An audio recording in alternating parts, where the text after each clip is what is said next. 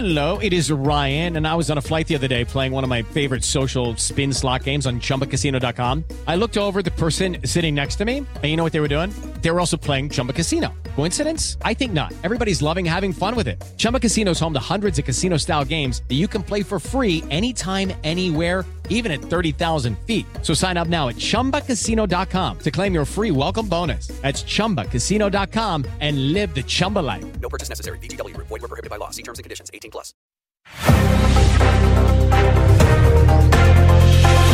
3 em 1. Jovem Pan.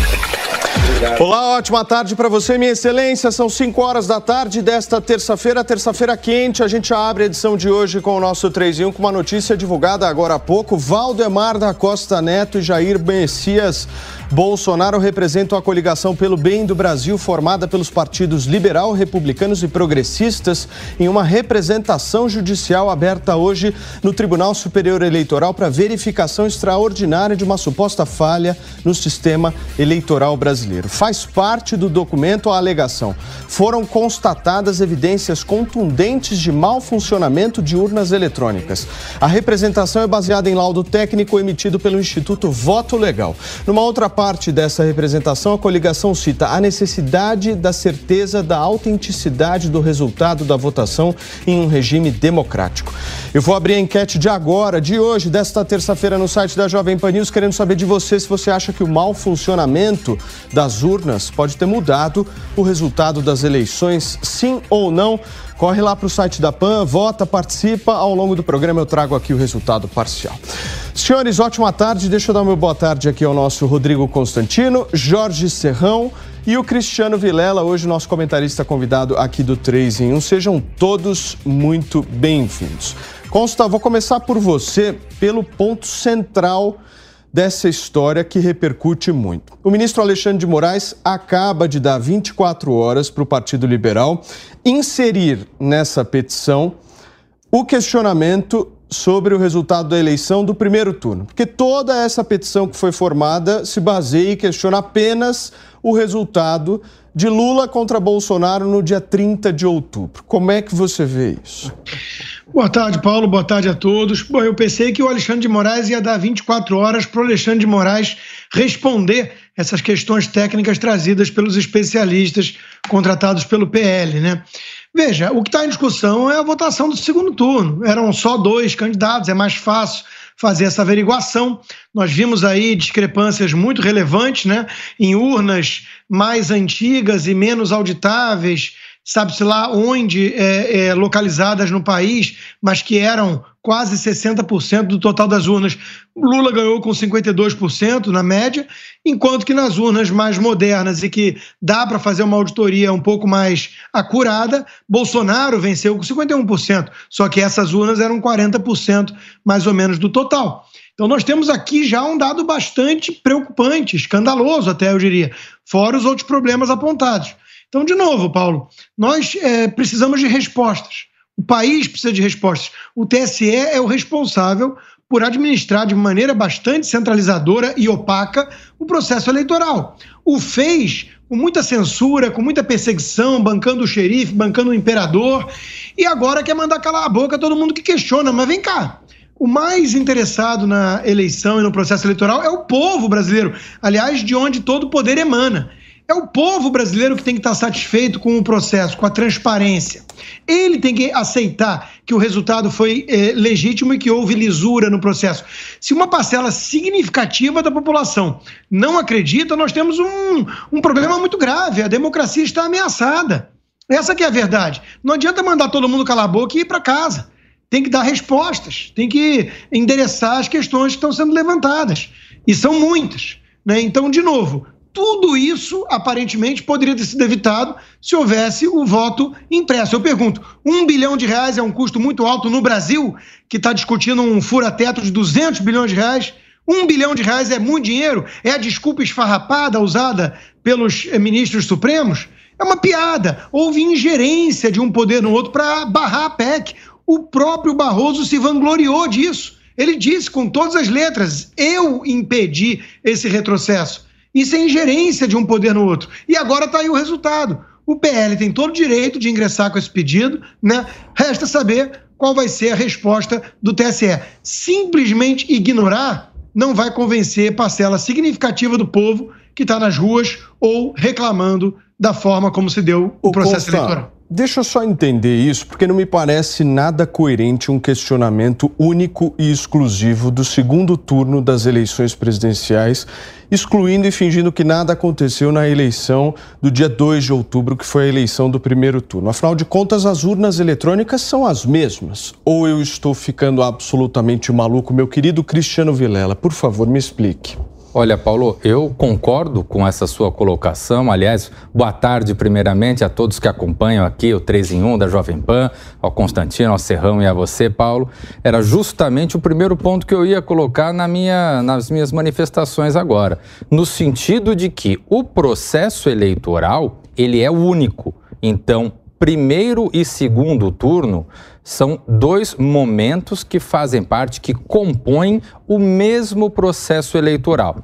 Portanto, caso haja eventualmente algum tipo de falha num conjunto de urnas eletrônicas que justifique uma medida grave como essa de não contabilizar essas urnas ou qualquer outra medida nesse sentido, isso deve valer não somente para o primeiro turno, como também para o segundo turno, quer dizer, para o conjunto dos dois turnos que compõem esse processo eleitoral. Essa representação ingressada pelo PL é uma representação, ela versa um tema, não preciso discorrer aqui a importância é, é, desse tema, né, que tem que ser analisado com toda responsabilidade, com lupa, pelo Tribunal Superior Eleitoral. Eu estava uh, analisando aqui o teor da peça, né? Eu estava vindo para cá quando houve esse anúncio do PL e, e, e, analisando aqui o teor da peça. Ainda quero ter mais profundidade para analisar os elementos técnicos que foram trazidos, mas uma coisa eu já posso garantir, quer dizer, qualquer questionamento ele tem que ser tratado com o rigor que o tema merece, porque o tema, bem da verdade, influencia não apenas nas eleições presidenciais mas influencia nas eleições de governo de estado, de deputado federal, de deputado estadual, quer dizer, nós senador, nós temos realmente, nós como cidadãos, nós temos que ter um cuidado absoluto com relação à fidedignidade do que é apurado no processo eleitoral. E se houver algum elemento, eu sempre fui um defensor das urnas eletrônicas, diversas vezes me manifestei. Agora, se tiver algum fundamento e esse fundamento ficar realmente comprovado, naturalmente, todas as medidas cabíveis têm que ser adotadas. Serrão, agora nós estamos vendo esse movimento que já estava previsto, inclusive, se eu não me engano, na sexta-feira nós falamos aqui no 3 em 1 dessa coletiva de imprensa do presidente do PL, hoje às 4 horas da tarde. Mas ninguém esperava uma reação de Alexandre de Moraes em menos de 15 minutos depois do término dessa entrevista coletiva. Ele trucou o Bolsonaro e o Valdemar? Como é que você viu isso? Saudações, meus amigos, meus amados reitas. Malandro é malandro e mané é mané. De novo, hein? A gente volta ao teorema de Bezerra da Silva para utilizá-lo na análise política. Essa eleição, essa, vamos para o ponto essencial da questão. Eleição não pode haver dúvida do eleitor sobre o seu resultado final. E o problema que estamos tendo no Brasil, nessa eleição, no segundo turno, é exatamente esse. Então, isso aí já complica a questão de começo. Segundo, o PL apresenta um relatório com técnica, com evidência de problemas concretos de vulnerabilidade naquele sistema eletrônico de votação que o TSE sempre vendeu para a sociedade brasileira como algo perfeito, seguro, sem problema nenhum. Então, esse é um ponto que pegou. Há risco aí de você ter que ser obrigado a anular algumas sessões eleitorais, porque houve violação do voto e a questão da obsolescência. Você teve aí é, urnas obsoletas que não funcionaram direito para atender ao requisito de segurança do processo eleitoral, conforme está previsto na própria regra estabelecida pela entidade administradora da eleição, que é judiciária não é administrativa. Deveria ser administrativa e o judiciário ficar só para o recurso.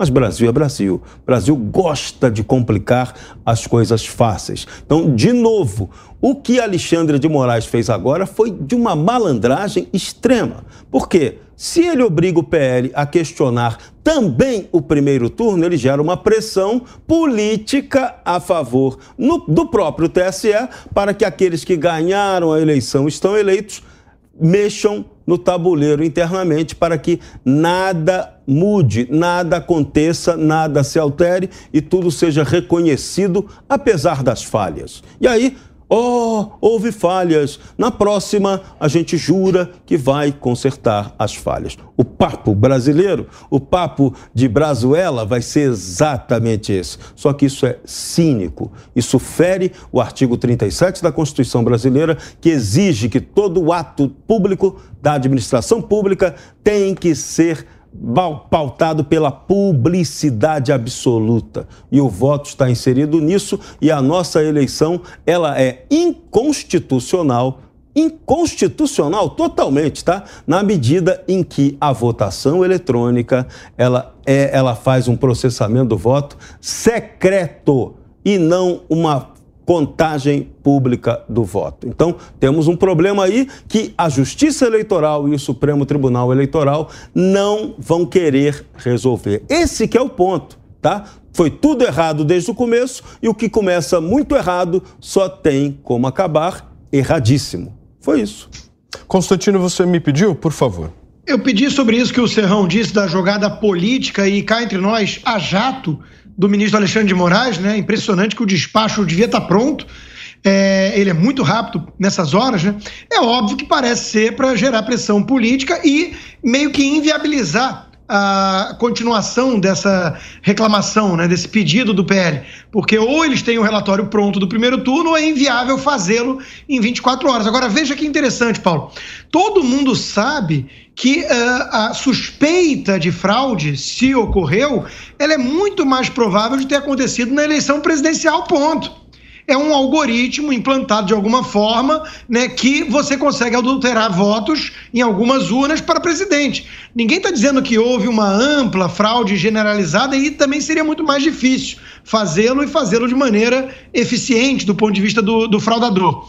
Então, isso é uma jogada política né, do Alexandre de Moraes, não é uma resposta técnica ao que foi apresentado sobre o segundo turno, que é o que está em análise, que é o que está em, em debate. Né? Agora, vamos lá. O Carlos Sampaio, que era o líder tucano à época da eleição de 2014, ele leu também de uma maneira, inclusive, muito mais incisiva e veemente do que esse advogado agora do PL e do que o técnico uh, que, que, teve a oportunidade de falar na coletiva, uh, contratado pelo PL. Ele leu à época a auditoria contratada pelo PSDB, que concluiu que era impossível auditar. E ele leu de maneira obviamente, é, decepcionada, irritada, né? É, pois bem, o que, que não tinha Aécio Neves à época? Ele não tinha duas coisas que o Bolsonaro tem hoje, né? Povo, povo do seu lado, povo na rua, né?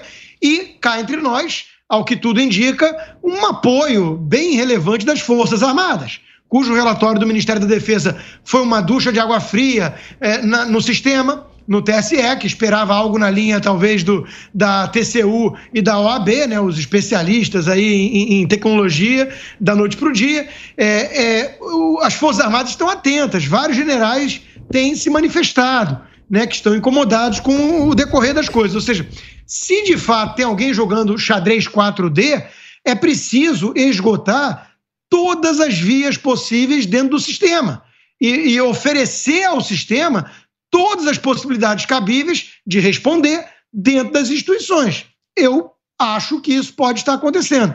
Cabe ao TSE oferecer uma resposta um pouquinho melhor do que 24 horas para acrescentar análise também do primeiro turno. Agora, nesse caso, Sim. Serrão, nós temos aí 24 horas, são 5 horas e 14 minutos. O, Valdemar da Costa Neto tem até amanhã, por volta das 4, 4 e meia da tarde, para responder. O que, que você acha que ele vai fazer? É uma corrida contra o tempo, talvez até tenham esses dados, hein? O pior é isso. Houve um acompanhamento dessa eleição que foi muito sério. Nós tivemos aí, circulou nas redes sociais aí, vários relatórios daquele técnico argentino que fez, tornou público todo o trabalho que ele fez. E ali foram apresentadas inconsistências. Vários outros pesquisadores, além desse instituto que apresentou o relatório ao PL, também apresentaram consequentes, é, é, problemas estatísticos, tá? Foram verificados nessa questão da eleição. Mas agora eu insisto sempre nessa tese. O ponto mais grave é, primeiro, a confiabilidade. E o segundo, o sistema eletrônico de votação perdeu totalmente a credibilidade no aspecto segurança. Isso que foi vendido para a gente o tempo todo. O discurso do, do ministro Barroso lá no parlamento, para que não fosse aprovado o voto impresso, foi todo baseado nisso. O sistema é absolutamente seguro, então não precisa de voto impresso. O tal voto impresso pode acabar identificando o, o voto do eleitor. E hoje, com, esse, com essa revelação do PL, descobrimos que basta o desligamento da urna eletrônica durante a votação, isso aí já pode criar um problema ali técnico que causa a violação do sigilo do voto. Ou seja, o sistema em si não é seguro, ele é falho e o que é seguro não pode ser considerado pela maioria dos eleitores. O problema está criado. Agora você elegeu, a urna eletrônica elegeu Luiz Inácio Lula da Silva e agora, como é que faz para deseleger? Tá vendo? Olha, olha o tamanho do problema que foi criado. Por quê? Porque errou lá atrás. Se o Tribunal Superior Eleitoral tivesse agido com humildade, tivesse agido com sabedoria, tivesse agido dentro do princípio constitucional da publicidade, nada disso teria acontecido. Pode Agora, a ironia e o paradoxo. Tem uma ironia e um paradoxo nessa história também. Foi a transparência, entre aspas, que a Justiça Eleitoral concedeu que permitiu que técnicos identificassem o problema. Então, o problema existe, não dá para esconder embaixo da toga. E, e agora? Como é que fica a questão eleitoral? A falta de credibilidade. A população agora, mais ainda, vai ter vontade de sair às ruas para protestar contra o resultado eleitoral. E a questão não é fraude. Não tem prova de fraude. O sistema não dá para provar que houve fraude. Nesse ponto, o sistema é perfeito. Esse é o crime perfeito. Agora, há vulnerabilidade. E o ponto central é: não pode haver vulnerabilidade nem dúvida no sistema de votação. Ponto. É isso. Só isso aí já anula essa eleição. Ô Serrão, mas você, eu, eu queria muito compreender qual, quais são os argumentos, que tipo de argumento que vocês podem utilizar de se questionar apenas o segundo turno e se deixar de lado o primeiro. Primeiro eu não de tudo. Primeiro de isso. tudo, vamos voltar, chamar o VAR e voltar lá atrás. Eu não estou questionando nem segundo nem primeiro. Eu questiono essa porcaria de processo eleitoral brasileiro um desde que eu sou criança, lá atrás. Desde que eu me conheço como jornalista há quase 40 anos, eu questiono esse modelo. Esse modelo que tem 29 anos é errado. Ele fere a democracia, ele fere o princípio da publicidade, ele não dá para a gente a segurança sobre o resultado. Então, há 29 anos que o Brasil está votando errado, acreditando em algo no qual você não pode acreditar. O dogma de um resultado que é apurado de maneira invisível, longe, fora dos nossos olhos de eleitor. É esse o problema central. Então, a partir daí, você cometeu um erro, como é que você conserta isso? Não conserta. Sim, é só fazendo é outra eleição. Você está trazendo a questão do, do voto impresso. Agora, consta aquele argumento que você trouxe em relação a que a eleição ela deve ter sido fraudada apenas para a presidência da República, conforme você trouxe aqui. Baseado no que você diz isso? Não, baseado que é muito mais fácil, né? Não em, é trivial. Em você... que? Base, facilidade se, baseada no se quê? Há um, um, se há um software malicioso, se há algum algoritmo e, e aquela forma que é, passo a passo foi mostrando aquele gráfico da eleição, é muito suspeita aquilo para quem entende de TI. Se houve esse problema, é muito mais fácil você concentrar isso na, na candidatura, na, na eleição presidencial do que em todas. Mas, ô Consta, se a, urna, se a urna foi fraudada para a presidência da República, ela pode ter sido fraudada também para deputado pode, federal. A menor dúvida que ela pode. Então... E se o argumento for de que tem que anular toda a eleição e fazer tudo de novo, por mim tá tudo bem. O Alexandre tá jogando com o peso do apoio de quem foi eleito, uma bancada forte, bolsonarista foi eleito, mas eles, têm, eles não têm nada a temer. se houver mais lisura e, e, e, transparência, é, obviamente eles vão ser eleitos novamente, uma vez mais. Né? Agora, é, olha o dado, Paulo, esse dado tem que. Deixe é, absorver né, o nosso telespectador. Let it sink in, como dizem os americanos. 40% das urnas né, é, modernas, Bolsonaro ganha com 52% e são mais auditáveis. 60% das urnas mais antigas e Lula inverte e ganha com 52%. Ora, se isso no mínimo não é estranho, não é suspeito, não é motivo de você ficar cabreiro, né, é porque a gente está vivendo já um, um, um, surrealismo. Cristiano, por favor.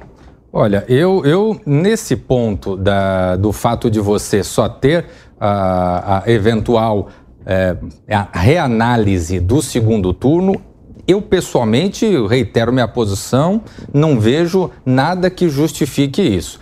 Eu vejo que, com relação a esse ponto de que em urnas antigas e urnas novas você teve uma diferença de resultado, 51 a 49 de um lado e depois inverteu 51 a 49 de outro. Nós temos empate nas duas. Eu acho que se você fizer uma amostragem de, de três urnas quaisquer, você já vai ter uma diferença ínfima como essa, haja vista que o processo eleitoral foi feito é, é, e, e ele se colocou realmente o seu resultado de uma forma muito, muito empatada. Então, não vejo justificativa nisso. E o outro ponto que me chama muito a atenção, eu ouço relatos diversos de ah, olha, a urna não tinha, olha, naquela, naquela sessão é, vota a minha parente, minha parente não, não, não, não contou nenhum voto, tudo mais. Esse tipo de relato, ele acontece nesses vinte e tantos anos onde nós temos é, a urna eletrônica. Aliás, esse tipo de situação já acontecia na época dos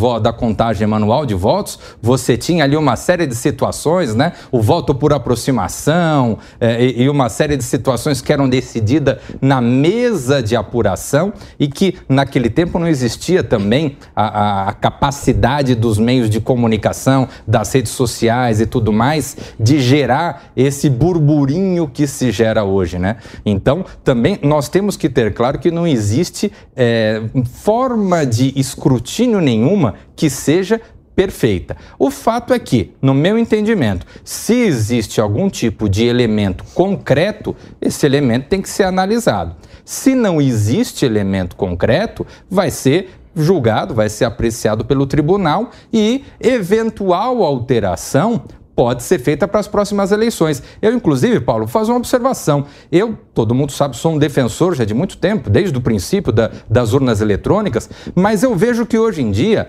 é importante sim que os deputados, senadores da próxima legislatura entrem com novas propostas e trabalhem efetivamente para alterar uma forma de ter um controle em paralelo tudo mais, até para acabar realmente com essa narrativa, porque eu vejo que é, é, chega num ponto, e hoje em, dia, hoje em dia a gente já tem um grande contingente de pessoas na sociedade que, que, que trabalha com essa narrativa e que não se vê é, representado pelo modelo atual. Então, acho que é importante sim é, é, discutir novamente no parlamento, trabalhar com mais afinco para aprovar isso no parlamento, para daí sim a gente acabar de uma vez por todas com esse tipo de argumentação. É, eu chamo o VAR de novo, vamos por lá. Favor. A questão central, por favor, sempre na questão central, que esse tema, esse tema me causa uma irritação profunda, profunda, que a gente fica discutindo em torno das coisas equivocadas. Qual é o centro? Eleição não pode ter dúvida.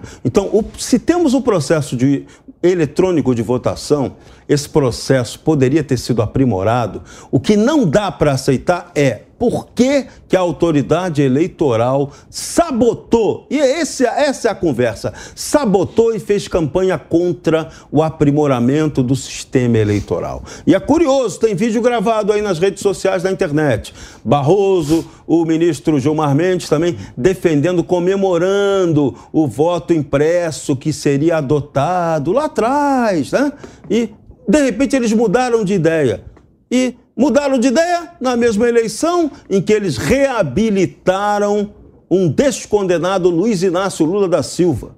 Reabilitaram Lula. Deram direito político a ele para disputar a presidência da República. Então, isso aí já é um ponto grave, questionável, não dá para tocar nisso. Mas vamos na questão eleitoral, que é o ponto fundamental tinha que ter o voto impresso. O voto precisa de materialidade. Então, se você tivesse o voto impresso para conferência 100% na própria sessão eleitoral, com o eleitor testemunhando, com filmando com o celular para não ter risco de roubalheira, nossa, nada disso, não estaríamos agora nessa discussão que é inútil do ponto de vista prático. Agora o troço vai para o tapetão. E no tapetão, você acha que Alexandre de Moraes, com a humildade dele, com a sabedoria dele, com, com a simplicidade dele, ele vai aceitar mudar qualquer resultado eleitoral? De jeito nenhum. Ele vai dizer que está tudo certo, foi isso mesmo e acabou. Como ele já disse, quando, e, quando se proclamou o resultado da vitória de Lula, Alexandre de Moraes veio a público e declarou: está encerrado o processo eleitoral. Fim, só faltou dizer o fim de papo, igual o Jorge Cury fazia quando terminava os jogos de futebol. Então é isso, é isso. De novo, agora, eleição pode ser desmoralizada? Não. O povo está insatisfeito. Esse, esse é o nosso problema. Como resolver isso agora? E a insatisfação só vai aumentar depois desse relatório que o PL divulgou e divulgou com serenidade, com tecnicalidade, sem fazer palhaçada nem factoide. Foi sério. Esse é um ponto inovador que tem que bater palma lá para o partido do Valdemar da Costa Neto. Constantino. É, Paulo, é, com todo respeito ao Cristiano, a visão que ele trouxe aqui ainda há pouco, para mim, ela é muito ingênua. É mais ou menos assim, é realmente é um monte de questão aí sem resposta, mas a gente vai melhorar daqui para frente. Eu vou explicar por que, que eu acho essa visão muito ingênua. Antes, eu quero destacar que a Bárbara, do canal Te Atualizei, acabou de me enviar que no site do TSE consta sobre descarte das urnas o seguinte: a vida útil das urnas eletrônicas é de 10 anos. Só que nós usamos urnas de 2009, 2010, 2011, vencidas então. Mas vamos lá. Soltaram Lula. Tornaram ele elegível com base num malabarismo ridículo. Qualquer jurista sério sabe disso. Barroso é, é, promoveu ingerência no processo legislativo para impedir e confessou o crime, né, uma PEC que traria a materialidade do voto. O mesmo Barroso que disse já vai tarde na véspera da eleição, brincando com um sambinha em relação ao presidente, obviamente. Depois, Alexandre de Moraes, que assumiu no seu lugar o TSE, foi funcionário do Alckmin e adotou uma postura de total censura a bolsonaristas, enquanto protegia lulistas e o próprio Lula. Perseguia uh, bolsonaristas e impedia, basicamente, a campanha do PL de mostrar o presidente falando no exterior, no 7 de setembro e por aí vai. Né? Houve um claro partidarismo daquele que comandava esse processo problemático e opaco, sem qualquer transparência e com urnas suspeitas que curiosamente, coincidentemente ou não, é, as problemáticas deram vitória para o Lula, as mais modernas deram vitória para o Bolsonaro. Este é o fato. Né? É, e aí a gente diz o seguinte: olha, vamos melhorar daqui para frente e deixa como está? Eu não consigo concordar com uma coisa dessa. Até porque, conhecendo a essência do Lula e do PT e olhando a vizinhança em torno do Brasil, a gente sabe que isso pode ser tarde demais. Se a turma aparelhou do jeito que aparelhou tudo que é instituição, inclusive o Supremo, e sem a presidência fez o que fez, imagina com a presidência. Vai governar por decreto, por medida provisória, é, com a aquiescência desses ministros aí ativistas e, e vai anular esse legislativo mais conservador eleito. Né? Então, de novo, olha o exemplo da Venezuela. O povo está nas ruas gritando por uma solução agora. Não é daqui para frente, deixa o ladrão voltar à cena do crime e finge que nada aconteceu. Isso não vai convencer parcela significativa da população brasileira. Caminhamos para um risco de ruptura. De, aliás, a ruptura institucional já, já houve, na, na visão de muitos. Né? Então, caminhamos para um clima de convulsão social. Eu, por exemplo, não aceito esse tipo de coisa. Ah, tá bom, é, realmente tem um monte de coisa suspeita, um monte de problema, mas vida que segue, em nome das instituições que estão a, a, aniquiladas cá entre nós, vamos fingir que há normalidade institucional no Brasil e deixa o ladrão voltar à cena do crime. Eu não consigo concordar com isso. Olha que eu estou longe. Para quem está no Brasil, o desespero é maior ainda, com toda razão. Cristiano. Olha, é, nós temos que analisar que hoje a gente tem um quadro político no Brasil, um quadro social no Brasil, onde metade do Brasil está de um lado e metade do Brasil está de outro, de uma forma genericamente falando. É, Portanto, a saída para esse tipo de prática é a saída institucional. Se nós procurarmos optar por saídas políticas, por saídas dentro de, de, de, de, arroubos políticos de determinadas lideranças ou de determinados segmentos da sociedade, a gente vai acabar levando aí sim para uma situação de convulsão social. É nesse sentido que eu procuro sempre me pautar pelos elementos concretos que são colocados. Então, por exemplo, essa questão do voto eletrônico. Do, perdão, essa questão do voto de papel, do voto auditável, né? de, de um mecanismo onde o eleitor tenha como garantia, né, além do voto que ele faz eletronicamente, aquele voto que aparece é, é, a versão impressa. Né?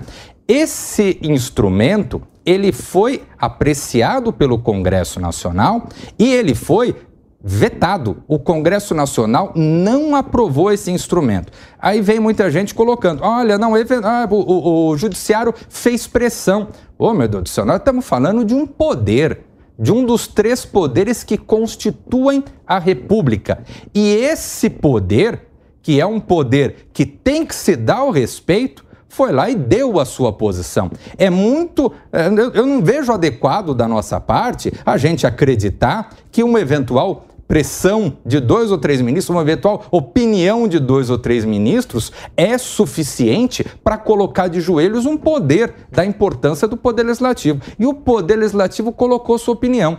Por isso que eu coloco a, a toda a sociedade brasileira, eu coloco o quê? Que é importante que a gente se mobilize para que nesse próximo momento, ora, se é é, se, se paira a dúvida e se existe a, a, a, ideia de que o modelo atual não é o modelo mais adequado, precisamos é trabalhar no parlamento, é pressionar o parlamento para que do parlamento parta essa mudança na forma como é feito o escrutínio eleitoral no Brasil. Só assim nós vamos poder ter um processo eleitoral como bem diz o presidente Bolsonaro, dentro das quatro linhas.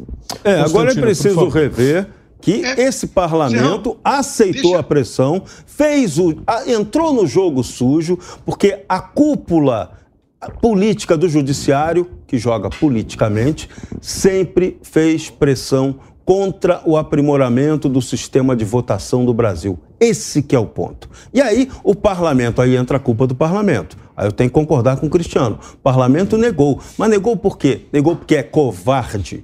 Negou porque é incompetente. Apreciou. A proposta que estava lá no parlamento também era uma porcaria. Aquilo que ia ser aprovado lá, eles iam fazer um voto impresso, que ia custar caro, e para ser auditado em apenas 10% das urnas. Essa que era a proposta. Depois, no final lá do substitutivo, é que se tentou colocar a questão da contagem geral 100% da própria sessão eleitoral. Aí isso foi ainda mais rejeitado. Então, o nosso parlamento é ignorante, formado por gente ignorante, gente que aceita, aceitou a pressão política do judiciário, gente lá que deve ao judiciário. Então, esse pessoal não tem, não tem, nem tinha nem condição moral, nem jurídica de estar nesse parlamento. Então, veja, o problema do Brasil é que o Brasil é o país da cleptocracia. Então, esse é que é o nosso problema. A gente está discutindo aqui um país de bandido, um país de gente de que tem uma cúpula desonesta.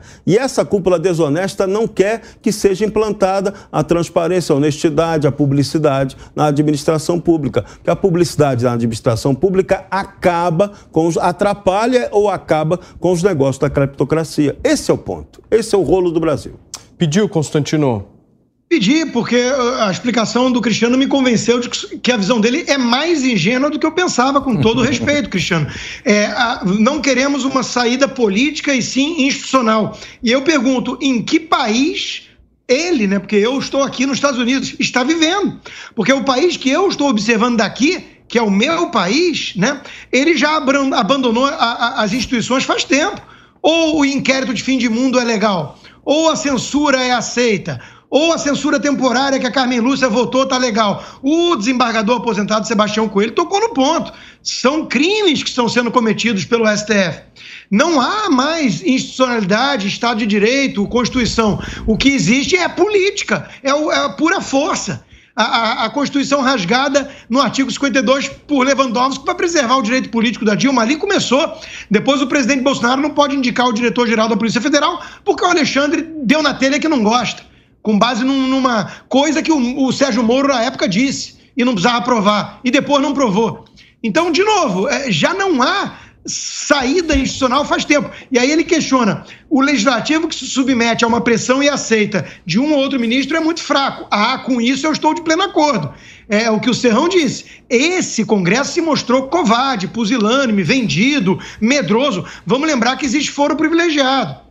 Vamos lembrar que existe um, um círculo vicioso aí. Quem julga esses parlamentares é o STF, que tem, portanto, um, digamos assim, poder de persuasão um tantinho maior do que o meu.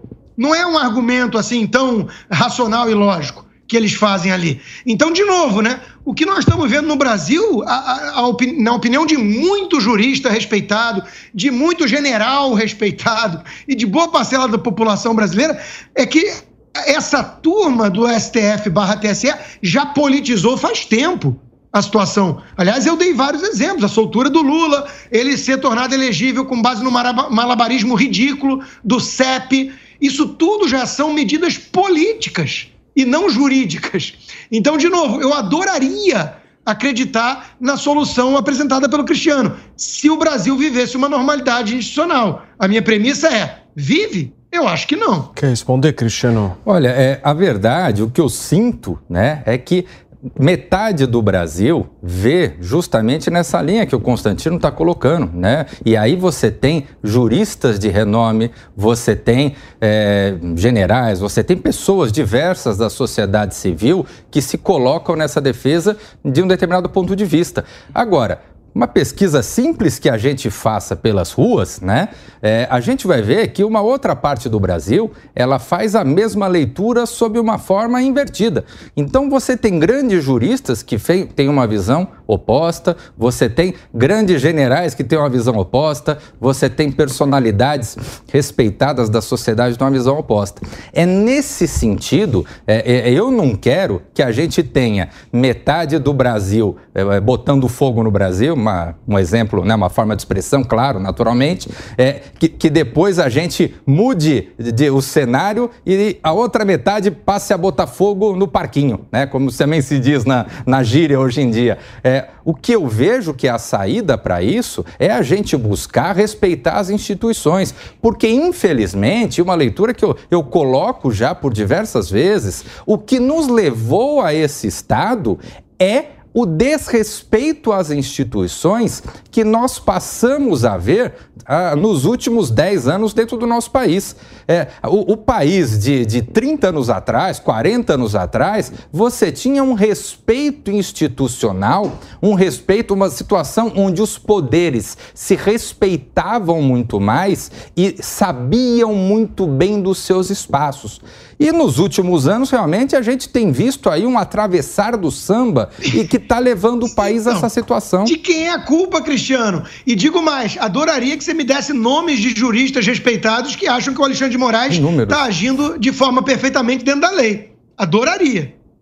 Você tem, você tem números que se manifestam aí nas redes sociais, que se manifestam na, na, na, nas, nas, discussões acadêmicas. Você tem uma série de, de, de, de professores que podem falar quer nisso. nomes, Cristiano, ele quer nomes. Pegar um nome, então, vou pegar o diretor da minha faculdade de Direito do Lago São Francisco, Celso Fernandes Campilongo. A figura proba das mais, das mais renomadas do direito brasileiro. Né? O antecessor dele, Floriano, já se manifestou no mesmo sentido.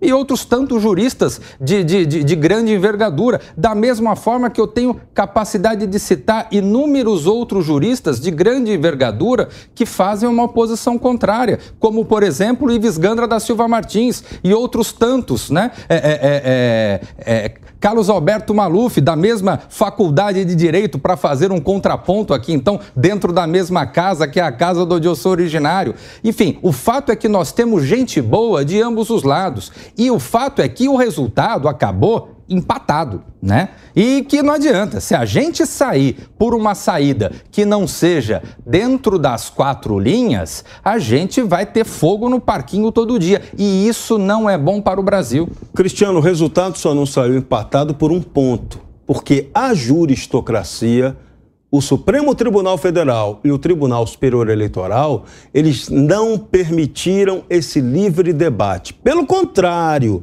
censuraram quem promoveu esse tipo de debate. Fecharam acordos com empresas, grandes empresas aí da, de redes sociais, em que elas censuravam, quando você colocava o termo lá em qualquer título, urna eletrônica, você era censurado, seu vídeo era banido, seu vídeo é, tinha a expansão dele travada. Então, isso não é legítimo, isso não é legal, isso não é democrático, isso não é coisa nenhuma.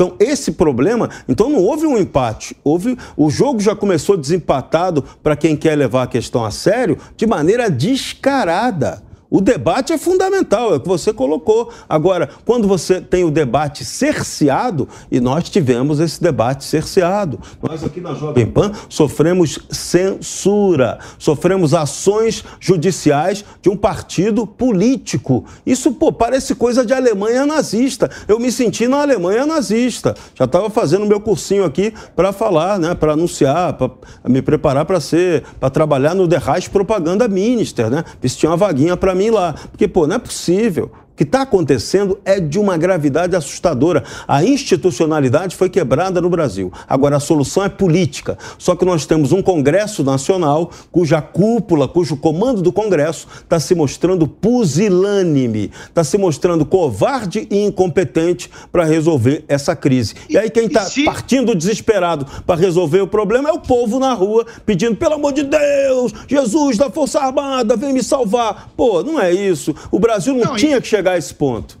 E, e, se é uma questão de instituição, eu tenho certeza, e aliás pesquisas corroboram isso, que a população, grosso modo, confia muito mais nas Forças Armadas do que no TSE, ainda mais esse TSE. Sobre a população dividida, de novo, a gente enxerga, né? É São Tomé, né? Tem que ver para crer, a gente enxerga a, a, a, turma de verde e amarelo, a, a, gente não enxerga muito a turma de vermelho. Né? E, e, de novo, quanto aos juristas divididos, eu vou manter o meu direito de discordar também respeitosamente de que aqueles que estão é, de alguma maneira, tentando defender o que Alexandre de Moraes vem fazendo, estão fazendo de maneira política, não, não pode ser jurídica, defender todo esse arbítrio, esse abuso de poder da Alexandria institucionalizada no Brasil. E para jogar a bola para o Paulo, se quiser trazer o próximo assunto, né, é, a cartinha de todos para defender a democracia do Brasil era, hoje, hoje se sabe, para trazer de volta o quê? É, Alexandre Frota para cultura, Janones para cuidar da comunicação social, né? filho do Dirceu para equipe de transição, é a turma que defende Nicarágua, Venezuela, Cuba e Argentina. Assim, tudo foi um grande teatro farsesco. Esse é meu ponto. Eu, eu e boa parcela da população brasileira não estamos gostando nada do papel de Mané nesse teatro. Constantino, a gente vai falar sobre esse assunto que você trouxe, mas antes, daqui a pouquinho são 5 horas e 43 minutos desta terça-feira, às 6 horas e 17 minutos começa os Pingos nos Is aqui na Jovem Pan News. E o nosso Daniel Caniato vai contar um pouquinho para a gente quais serão os principais destaques desta edição de hoje, que promete, certo, Dani? Boa tarde. Com certeza. Olá, Paulo Matias e também amigos do programa 3 em 1. Estou aqui me deleitando, muito bom, muito bom o programa de hoje parabéns pelo debate. Então, daqui a pouco, muita informação, notícia aqui em Os Pingos nos Is. Vamos, claro, repercutir e analisar a auditoria feita pelo PL sobre as urnas eletrônicas. Também vamos destacar os novos nomes que vão integrar a equipe de transição de governo. São três ex-ministros de administrações petistas. E ainda vamos falar sobre a troca de farpas entre o senador Eduardo Girão e o ministro Ricardo Lewandowski do STF durante uma sessão no Senado Federal. Tudo isso e muito mais, sempre com as análises do time de comentaristas aqui do programa. É daqui a pouco, na sequência do 3 em 1. E claro que eu conto com a audiência de todos vocês. Até já, Paulo. Tá aí, Daniel Caniato. Quem que é o time aí? Tem o Paulinho Figueiredo, que eu conheço. Quem mais, Dani? José Maria Trindade, Boa. Fernão Lara Mesquita, Coronel Gerson. Tem muita gente boa, debate quente também aqui em Os Pingos nos Is. Muito bem, gente. Tá aí o Daniel Caniato liderando Os Pingos nos Is daqui a pouquinho, às 6 horas da tarde, aqui na Jovem Pan. Não pode perder de jeito nenhum. Coladinho aqui no Trezinho. E olha, gente, o vice-presidente da República, eleito e coordenador do Grupo de Transição Geraldo Alckmin, anunciou agora à tarde mais nomes da equipe de transição, nomes que eu tenho certeza que o Constantino, como já adiantou, gostou bastante. E, esses, uh, e essa equipe agora já tem centenas aí de participantes. Alckmin confirmou que o Ministério da Defesa vai ficar sob o controle de um civil com subcomandos da Marinha, do Exército e da Aeronáutica. Líderes indígenas defendem que povos isolados também sejam assistidos pelo próprio governo federal. Eles acreditam que o Ministério dos Povos Originários, proposto inclusive, proposto inclusive por Luiz Inácio Lula da Silva, vai representar bem os indígenas. Lula viaja hoje a Brasília para reuniões com a equipe de transição e também para definir os projetos mais adiantados em relação aos ministérios. Entre os nomes bem conhecidos de todos que nos acompanham aqui, hoje foram anunciados por Geraldo Alckmin para compor essa equipe de transição. O deputado Vicentinho, Arlindo Chinaglia, meu querido Jorge Serrão, Lindenberg Faria e Alexandre Frota, Rodrigo Constantino, que vai fazer parte do grupo de cultura do uh, governo de transição de Luiz Inácio Lula da Silva. A transformação do Frota frota foi gigantesca, certo, Serrão? Olha, fantástico, parabéns, né? Ele, o Frota que fez um trabalho magnífico como deputado aqui federal, né? Ele fez um trabalho aqui em São Paulo durante a pandemia. Ele estava sempre em blitz aí, atacando aí quem fazia é, show, espetáculo clandestino, jogatina. Então, esse trabalho, eu, na minha visão, ele poderia até para a área da segurança pública, dado esse trabalho brilhante que ele fez. Então, olha, um Dream Team que o PT acabou de montar. Maravilhoso. Muito bem. Cristiano, frota na cultura. Olha, quando o Constantino mencionou Alexandre Frota, eu achei que era uma brincadeira, achei que era uma gozação. eu até pensei, poxa, agora o Constantino exagerou de falar do Alexandre Frota. Eu não tinha visto ainda esse novo anúncio que o, que o vice-presidente eleito Geraldo Alckmin fez e onde é verdade, Frota na equipe de transição.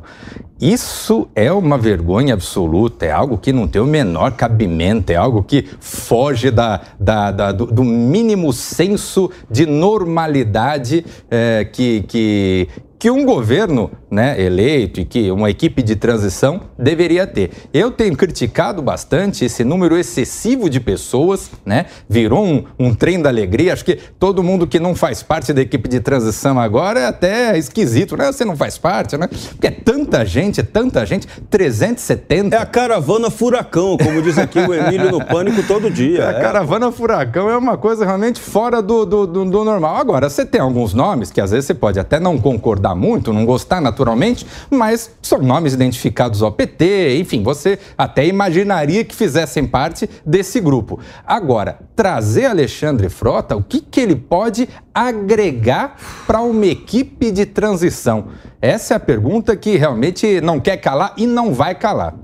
Constantino, hoje nós tivemos o anúncio de parlamentares, né? Então tivemos parlamentares eleitos aí do partido de Gilberto Kassab, do partido de Ciro Gomes, inclusive há uma especulação muito forte para o presidente do partido de Ciro Gomes ser eh, indicado como ministro do Trabalho nesse próximo governo Lula.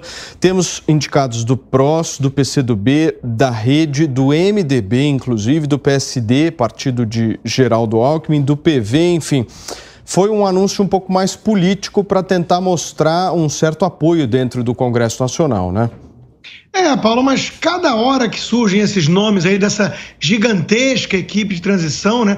E um parênteses, veja como o Cristiano é ingênuo às vezes. Ele acha que não é concebível que a turma vai botar o frota na cultura. Vai! Isso é o PT e é com isso que estamos lidando, Cristiano.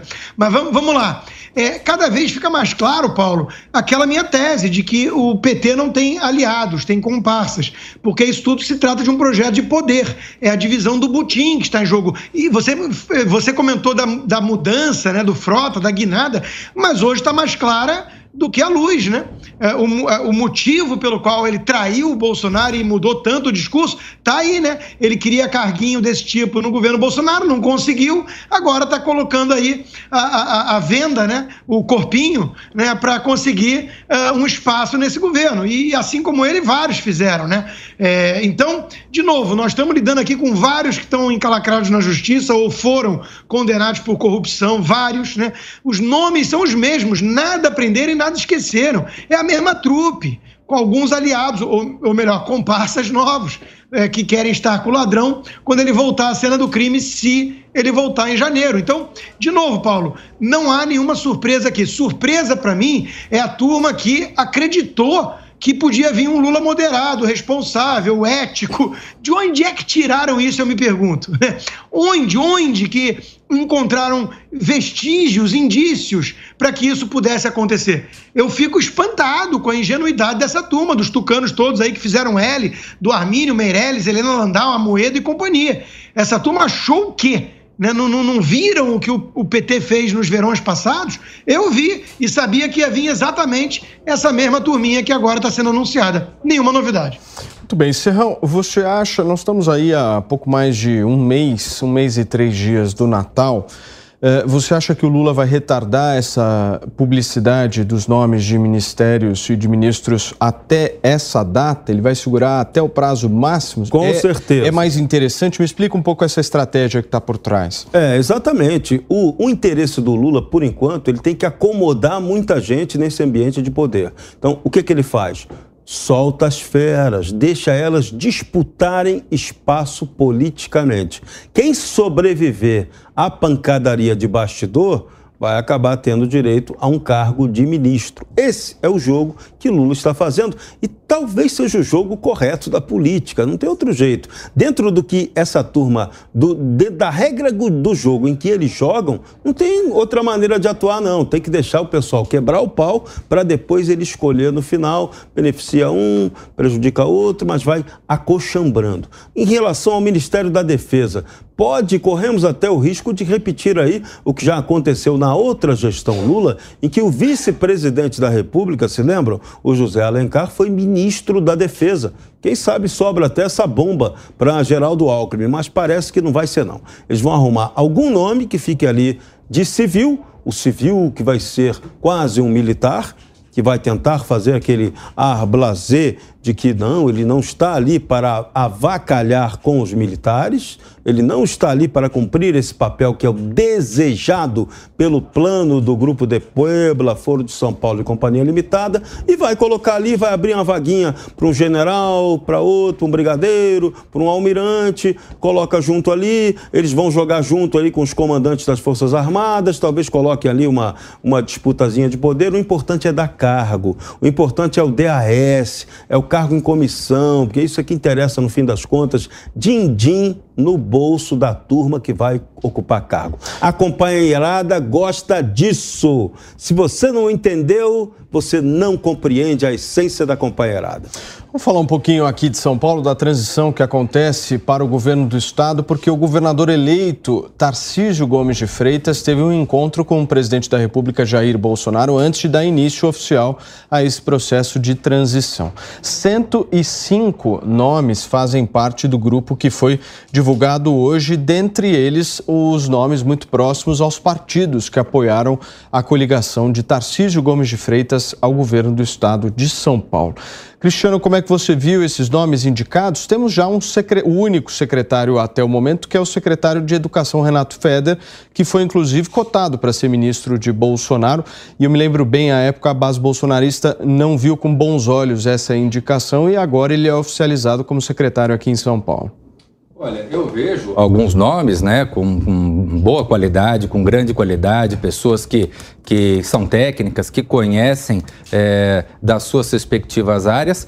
O que me chama a atenção e que me deixa igualmente perplexo é o fato de termos novamente uma equipe de transição que é um trem da alegria, né? Porque é, nós temos trezentos e tantos em nível federal, cento e tantos em nível estadual e onde equipe de transição não é para ser anunciada e para compor grupos e tudo mais. Equipe de transição é para você ter técnicos, é, meia dúzia, um grupo muito restrito e que vá fazer trabalho técnico. Nomes que vão compor grupo, que vão compor equipe, tem que escrever é, é, é, plano de governo no momento eleitoral, tem que ser nomeado para o governo para eventualmente colocar em prática as ações. Então eu vejo que nesse ponto o governador Tarcísio ele copiou uma coisa que não é boa. Ele copiou esse formato de trazer todo mundo aqui para discutir e acabar contemplando alguns segmentos políticos. Agora, fazer a transição mesmo, ela realmente não vai ser feita com esse bando de gente, né? Agora, Constantino, os nomes que foram apresentados aqui pelo governador eleito Tarcísio Gomes de Freitas são nomes, alguns políticos, eh, como por exemplo o deputado Frederico Dávila, que eu vi aqui na lista. Temos o nome de alguns empresários que já inclusive atuaram uh, na administração pública, como por exemplo o Lair Krahembu, extremamente conhecido na área da habitação, foi secretário de habitação do Estado de São Paulo, o próprio Cláudio Bernardes do Secov, enfim. Ele procura dar um caráter um pouco mais técnico para esse governo, mas ao mesmo tempo ele coloca alguns nomes mais ligados ao presidente Jair Bolsonaro. Ou seja, você acha que ele deixou todo mundo satisfeito? Não, normal, né, que o círculo dele de confiança envolva bolsonaristas e alguns políticos, mas no caso do Frederico Dávila, que você menciona, ele é acima de tudo um empresário, é, se eu não me engano, ligado até ao agronegócio e tudo. Então, veja, é, não resta a menor dúvida, né, pelo menos para quem acompanhou os últimos quatro anos, que o governo de São Paulo, sob o comando do Tarcísio, vai ter um perfil técnico e, e eficiente. Né? Ele fez isso à frente do Ministério é, é, da Infraestrutura, né? E conseguiu entregar resultados concretos, aquilo que a esquerda nunca consegue, né?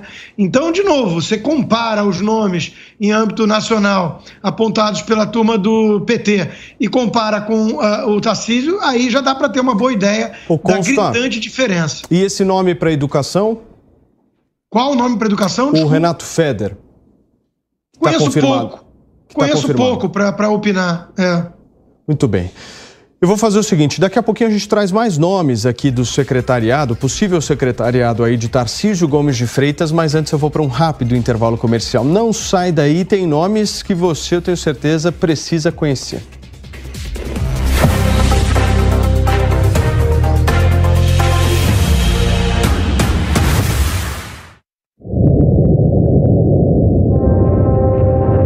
Nova Conceição acaba de ganhar uma nova estrela. Um produto único com obra de arte no lobby e áreas exclusivas assinadas por renomados profissionais da arquitetura, gastronomia, cuidado e beleza. Melhor da Vila Nova no melhor da Vila Nova. Acesse asterivilanova.com.br e saiba mais. Astere by Vilco. Vila Nova na essência. De segunda a sexta, a partir das 6 horas, você acompanha em primeira mão notícias do Brasil e do mundo. Jornal da Manhã.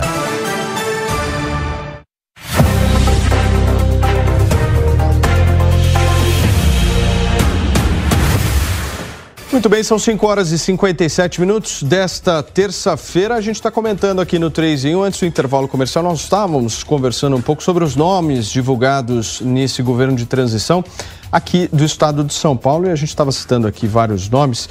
E um nome aqui me chamou a atenção, Serrão, que é o nome de Vinícius Poit, um outro deputado federal que inclusive concorreu aqui ao governo do estado pelo Partido Novo. Isso, e que também tem perfil técnico. O Tarcísio, o que, qual, é, qual é a grande jogada e a grande vantagem que o Tarcísio de Freitas pode levar? Primeiro, ele não é um político tradicional é um técnico e é uma pessoa, a formação pessoal dele é, é um cara que vem da área militar e um cara que tem muita convivência e conhecimento da máquina, da burocracia. Só que o Tarcísio tem um outro ponto. O Tarcísio é o cara da conversa, é o cara do diálogo, é um governador que tende a fazer um trabalho de presença na rua. Isso é fundamental. Ele já está. O primeiro ponto que ele já avisou é que ele não vai ficar escondido no Palácio dos Bandeirantes, como vários governadores tucanos ficaram aí durante duas décadas duas décadas, escondido ali. Então, se Tarcísio for o governador que sai para a rua para conhecer a realidade e cobra e cobre que as obras aconteçam, se completem, a coisa para São Paulo pode ficar muito boa. Essa é a perspectiva, é o que se espera de Tarcísio de Freitas. O cara que entregue e não o que embrome ou se esconda no palácio. Muito bem. Você quer falar, Constantino? Tem um tweet, eu vi que você queria um falar. Um tweet, né? O Tarcísio é isso tudo, mas entende pouco de guerra cultural. Já lembrei quem é o Feder, né? Do Paraná e que defendeu o fechamento de escola durante Covid. Ou seja, começou esquisito nesse aspecto. Quer falar, Cristiano, para a gente fechar? Não, eu vejo que o, o Tarciso, apesar de, de ter dado essa, essa lulada na questão de fazer uma equipe de transição muito inchada, mas eu concordo totalmente com o Serrão. Ele tem uma visão muito correta da gestão pública e eu tenho certeza que vai ser um bom governador para São Paulo. Senhores, não dá mais tempo de nada. Deixa eu agradecer a gigantesca audiência. Você fica agora com os pingos nos is e amanhã a gente está de volta. Tchau. A opinião dos nossos comentaristas não reflete necessariamente a opinião do Grupo Jovem Pan de Comunicação.